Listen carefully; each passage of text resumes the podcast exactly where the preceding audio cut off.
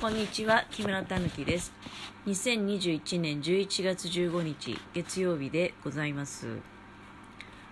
ちょっとねあのー、まあこんなこと知ってるよなんていう方もいらっしゃるんでしょうけどね、うん、私は全く今初めて気づいたのであちょっとこれはねあのお知らせしておこうかなと思いまして。あこれから、まあ、リンゴの季節だからね。で、さっき私ほら、リンゴをかじりながらおしゃべりしてたじゃないですか。で、リンゴ美味しいなんて話していて。大量に買ってきましたので、あのまあ、やっぱりね、美味しい状態で長く楽しみたいよなっていう思いがあるんですけれども、まあ、そういった場合に、私ね、さっきあの、写真を撮りたくて、やっぱ写真撮るんだったら見栄えよく撮ろうと思って、その買っていたりんごみんなそれぞれボードン袋に入ってる状態だったんですけれどもそれボードン袋から一回それ全部ばらしてね取り出してで自分のお手製のカゴの中にそれを並べましてでまあちょっとこうニヤニヤとしながらいやこれは、まインスタ映えってほどでもないけどもやっぱり手作りのカゴにねあの果物を盛るとなんか気持ちがいいねなんて思いながら写真を撮っておりました。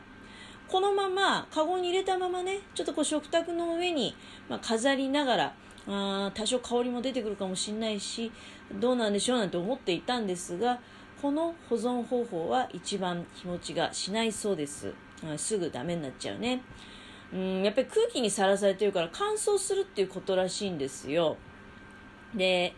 何気なく調べたんだけどね、あの、リンゴのことをさっきも適当に、本当に適当に調べて喋ってたんだけどもうちょっとよくいろんな説明読んでみようと思ったら、まあ、たまたまリンゴの長期保存方法なんていうのは目に留まったものですから、えー、それで調べてみましたリンゴはまあもちろん品種によってはすぐあ食べた方が美味しいものもあるし、まあ、基本的に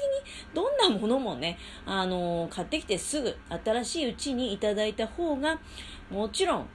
何よりも美味しく食べられる方法だと思うんですけれどもあそうは言ってもねうちなんか小人数ですし、やっぱりどうしても、うん、毎日そんなにリンゴばっかりね、もう、2つも3つも食べるわけにもいかないですし、できれば1日1個ずつ楽しんでね、あの、理想を言えばだから、今回ま買ってきたリンゴ、結構あんだよね。まあ、もう今、そうそう、結局野菜室にしまっちゃったから、いくつあるのかわかんないけど、多分、うまくやれば、あれですよ、1ヶ月ぐらい楽しめると思うんですよ。そのぐらいたくさん買ってきました。で、ちょっと買いすぎたかなと思ってね、あの、お友達にもいくつか、うん、お裾分けしようかななんていうふうに思っていたりもするんですけれども、あ何しろ、リンゴをね、長持ちさせる方法というのは、買ってきた状態で、例えばボードに入ってたら、そのままボードのまんまでもまあ、今私の場合そのボードのまんま、ボード袋のまんま、あちょっと野菜室にポイッと入れちゃいました。だけど、理想を言うと、うん、まあ、ボードンから今、さっき出しちゃってたからね。ボードンから出しちゃってたから、例えばそれを1個ずつラップでくるむとか、もしくは1個ずつ新聞紙でくるむとか、何しろその乾燥をなるべく防ぐという状態にいたしまして、で、やはり冷蔵庫というか、まあ、野菜室みたいなところに入れた方が、より一層美味しさを長く保つことができるようでございます。なので、まあ、私はだから今とりあえずね、取り急ぎ、あの、ボードンから出してバラバラにしちゃったやつを、いやいや、じゃあ裸のままね、空気にさらしておくわけにはいかんということで、ボードン袋にまた戻して、えー、そして、野菜室の中にしまったと。うん、野菜室、大体長野行く前は私ね、野菜室の長なく、なるべくこう開けた状態で、まあもちろん、スタンバイしてますので、だもう、やすやすと入りましたけどね。うん。あの、だから、いや、冷蔵庫とか野菜室、そんなにね、そのリンゴのためにスペース設けられないよということであれば、やはりあまり日の当たらないような、まあ、影のね、なるべく涼しいところ。今だったら、ま、季節的には、あエアコンだったりとかストーブ使ってないようなお部屋っていうかね、例えばまあ玄関先なのかな。うんまあ、そのようなところにこう気をよけておけばよろしいんじゃないかなと思います。だからその時にだからこうなるべく新聞紙とかで包んであげてね、あの水分が逃げないようにすると非常に持つということでございます。考えてみると確かになんか高級なね、囲いいりんごみたいなものを見ると、ちょっとこう、おがくずみたいなものにくるまってたりとかいう印象あるっちゃありますよね。うん。だから、まあ、なるべくその水分が逃げないっていうことを、おがくずなのかな？おがくずかどうかちょっとその辺、ごめんなさい。よく高級なりんご見たことないからよくわかんないけど、まあ、裸でゴロゴロってことはないですよね。確かに。あの、一個一個綺麗にくるまってるかなっていうのは印象ございます。あともう一個ね、そう、もう一個今日お話ししたかったことは、朝ね、あのそう、窓の外見てまして、その、自分の見てた窓の外の部分ってプランター菜園やってるとこだったんだよね。で、もちろんもう、とっくの昔にキュウリとかトマトとか全部、あの、株引っこ抜いてね、処分してるんですけど、唯一スタートが遅かった、あの、パプリカ。それは、あ神楽ナンバーの苗だよっていうふうに言われてもらってきたんだけど、育ててみたらパプリカだったっていう、そういうものがあるんだけどね。これはスタートが遅かったもんだから、ずっと今日までほっといたんですよ。で、まあ当然も寒いから花なんかつかないし、もう花はつかないなぁなんて思いながら、まあ今日の朝なんかもこうしげしげと眺めていたんですが、夜中中雨が降ってね、で、雨が止んで、もうその、日がちょっと差してきて、葉っぱがこう水に濡れてキラキラ輝いてるんですよ。で、肉厚でもなく、かといって、なんかこう、しなびれてるってわけでもなく、結構こう、やっぱり、その雨を浴びて、で、太陽の光もちょこっと受けてね、パリッと、非常にね、ツヤツヤとして美味しそうに見えたんですよ。葉っぱ美味しそうだなと思って、でなんか花も咲かないし実もね結局スタートが遅かったから10個ぐらいしか取れてなくてだから未練がましくなんかこうずっとね土の中に入れたままあその株が今日まであったんだけどあまりにも葉っぱが美味しそうだったもんだからこれ食えんじゃないかなと思ったんですよ例えば天ぷらにするとかね、もしくは細かく刻んでほら葉唐辛子ってあるじゃないですかだから佃煮みたいなものにして食べたりできんのかなとかうんちょっとこ